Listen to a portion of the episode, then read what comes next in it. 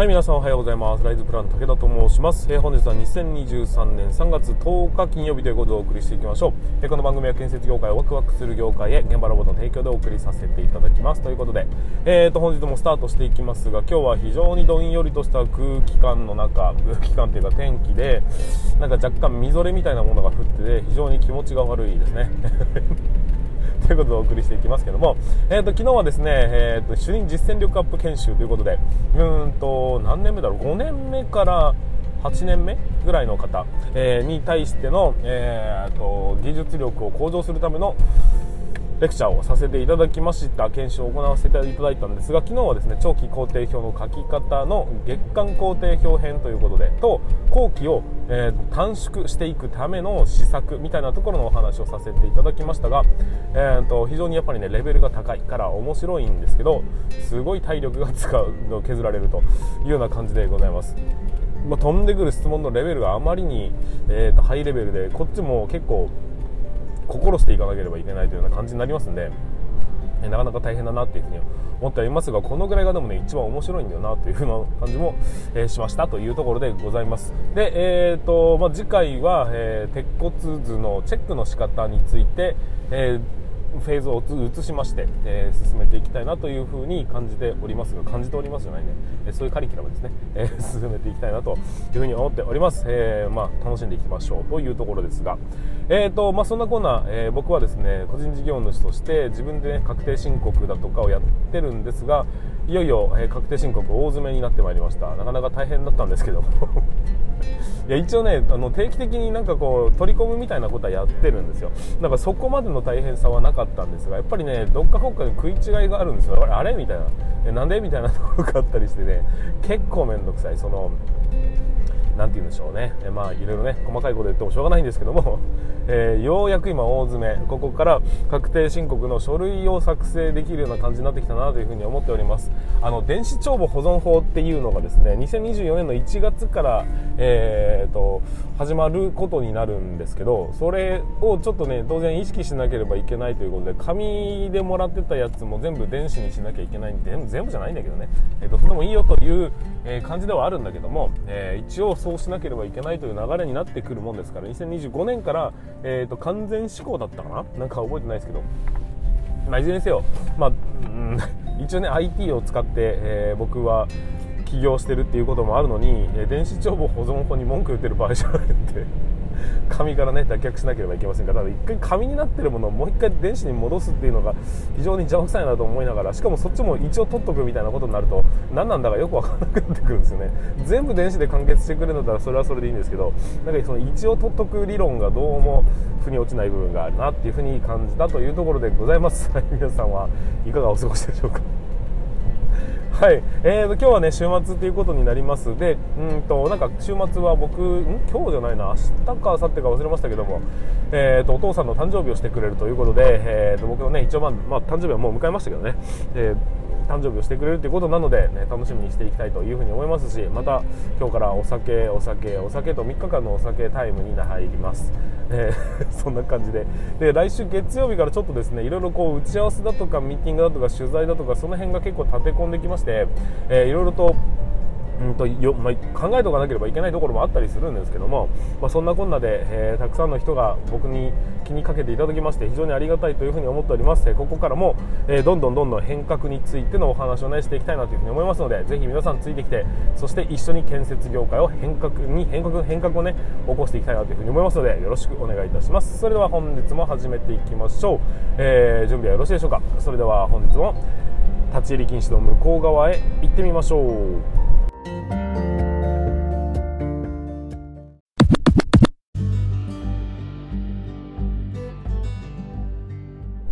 はい皆さん改めましてこんにちは。ライズプランの武田と申します、えー、建設業を持ち上げて楽しい仕事にするために YouTube チャンネル建設業を持ち上げる TV を運営したり現場ラボというサイトでは若手の育成働き方改革のサポートをしたりしております。ということで本日の本題に進めていきましょう。今日の本題は何かと言いますと,、えーと、土木業界におけます2033年問題って知ってますかっていうところでお話をさせていただきたいというふうに思っております、えー、この番組は建設業界のさまざまな話題や部下育成の話働き方改革の取り組み仕事力力を上げる考え方などなどを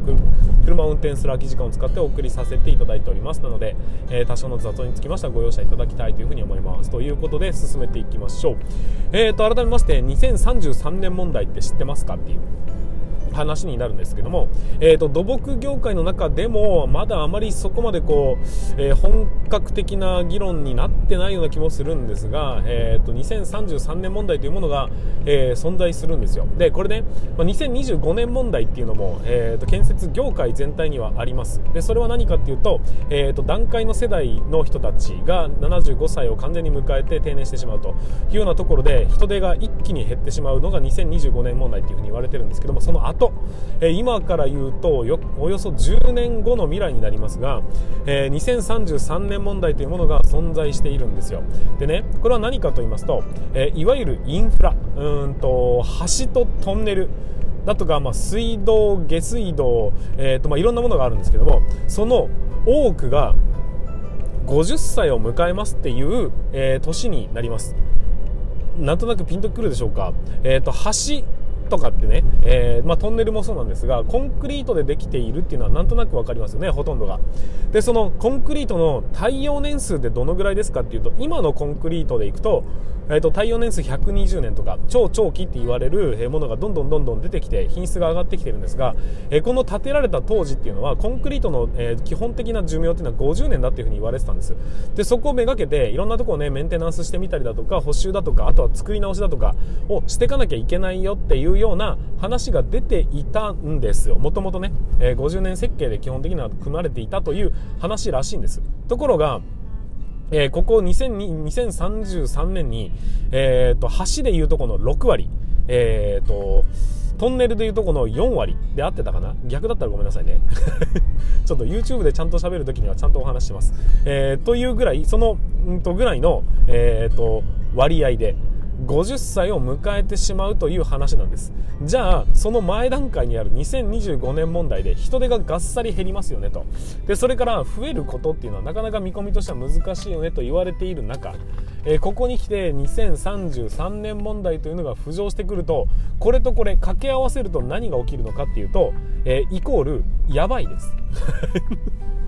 そんな簡単に言うなよってね。えでもね、本当にこう人手が完全に、まあ、完全じゃない、不足してますよっていうのって、もう状態的に起きている中、なかなかこう、テクノロジーも、え取り入れられない中小企業がまだまだいっぱいおりますよと。えそんな中、え2033年、今年2023年ですかね、え10年後には、さまざまなものの老朽化が今もどんどんどんどん50歳を迎えているので、えー、ガンガン補修は進めておりますが全然人手が間に合ってないもしくは、えー、発注の準備が間に合ってないというようなところになってきてるんです。でもね来るんです。その時は必ず来ますし2040年にはもっともっとやばい状態に当然なっていくというのは目に見えているという形になっていくわけですよ。で、まあ、建設業界の働き方をもっともっとクリアにしていきましょうという目的は人手が不足してるんでもっともっと入職してもらいましょうというところに照準を合わせているのが国の動きなんですが、えーとそれをやらなきゃいけないよねと言ってるのってまあ、ちなみに言うとこう土木だけの話じゃなくえビルだとかも、えー、同じような状況になってくるっていうのはもう目に見えてるわけです、まあ、空き家問題というのも問題になっておりますが、えーとまあ、雑居ビルみたいなものの耐用年数を超えてくる時期っていうのも同じくね、えー、もなくやってくるってことなんです。結局はバブルが弾けたのが、まあ、2090年ぐらいだとすると、えー、2090年ぐらいじゃあ1990年ぐらいだとすると,、えーと、と2000年2010年2020年2030年でおおよそ40年なんです。です。バブル絶頂期の手前ぐらい、まあ、その10年間ぐらいで山のようにビルだとか高層マンションみたいなのが建てられた時期なので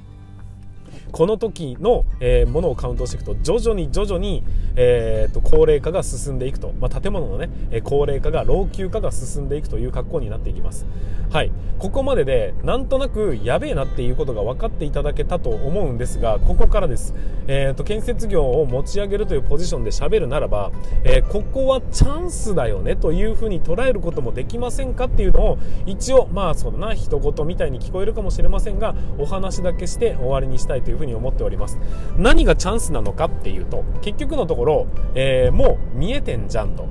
少なくとも、え大量に補修だとか更新だとかの発注が出てくるということがもう目に見えてきております。多分これから、えーと、向こう5年間ぐらいでどんどんどんどん議論が加速していくんだというふに思うんですがもともとこの、えーと、老朽化がうんぬんって言ってるのって全て国の施設なんですよ。ほとんど全てじゃないほぼほぼ99%。えー、だって橋建てよっかな橋を架けよっかなって言ってる一般人見たことないじゃないですか。ほとんどが国なんです。だからデータとしては国に全てがあってその国の出してるデータなのでこれに関してはもうね、えーと、隠しようのない事実なわけです。ってことはもう順番に直していかなきゃいけないよねっていうのがどんどん見えてきてでそこで出てくるのが、えーと長寿命化させるための補強の新しい方法だとか。あとはうん。と無人で補修をしていけるようなそういう方法だとかそういうようなところにどんどんお金が集中していくっていうことになっていくんですよ。でね当然直すっていうことだったり壊すっていうことだったり、えーと、作り変えるっていうことだったりそっちの方にも発注を増やさざるを得ないような状況になっていきます。でそこに加えて、えーと、当然出てくるのが、えーと新しいインフラ。要は自動運転だとかに、えーと対応していくドローンだとかに対応していくみたいな、えそういうような形の新しい形のインフラっていうものも当然一緒に組み込まれる格好になるでしょう。例えばその GPS を埋め込むみたいなものだったりね、えー、となんかこう電源が、えー、出ていくとかそこを通過すると、え、充電が勝手にされるとかなんかそういうねいろんなものがインフラとして当然新しい技術で出てきたとしてそこに埋め込んでいくことになるとできるところに仕事って集中するよねって話になるんですだからそれを まあ、プラスと捉えるのかマイナスと捉えるのか、まあ、世間一般的に言うと完全にマイナスなんですが土木業界においてはプラスと捉えることだってできるよねという考え方にスイッチすればじゃあ皆さんが今今からね準備をしてその受注体制をもしも整えることができたならばどう考えても仕事って集中するよねって話になるのはもう目に見えてますよねっていうところも一つ言えることだと思うんですよ。まあ、これも僕の話を鵜呑みにするっていうことではなくて、えーとまあ、自分のね、えー、と頭で考えてみた時にどういう決断をするのかっていうのは分かりませんが今ね、えー、と高高齢化してきているこの建設業界に風穴を開けるのはテクノロジーだと。でテクノロジーを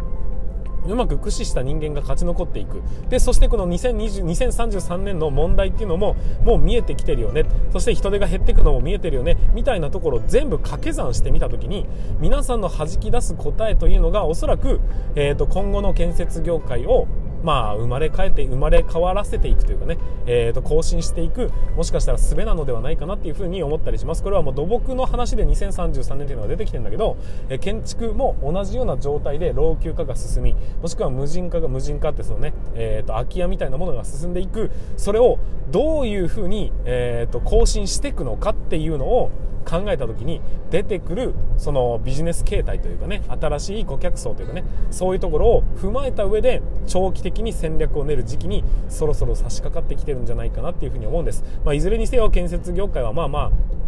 昔からね古い業界だというふうに言われておりますがその状況を打破するためにも一つのきっかけとしてこっち方向に舵を切る業者とかね会社がどんどん増えてくると思いますしもうすでにさまざまな商社だとかがガンガンお金をつぎ込んでテクノロジーにね一歩踏み込もうとしてるわけです。ここの後期をどう捉えるのかこれによって明暗がね大きく分かれていくんじゃないのかなっていうふうに思っております。もうパソコンが使えないとかえファックスで対応せるとかっていうふうに思ってる次元を、えーと、通り越して新たな動きっていうのはどんどん出てきている中皆さんがねどういうふうに感じ、えーと、動く動かないの決断をどうするのかっていうのは皆さん次第だと思いますが僕はそういうふうに、うんと、新たな時代に向けて動き出している会社さんもしくは人に対しては全力で応援していきたいというふうに思っておりますので、えー、ぜひいろんな多角的な、ね、考えを持ってうんと今後の活動にもしくは今後の、えー、自分の動きにまあそうだな、えー、いろいろ自信を持って進めるようになっていただければなというふうに思っております。はいということで本日も最後までご視聴いただきましてありがとうございました。また明日の放送でお会いいたしましょう。それでは全国の建設業の皆様本日もご安全に。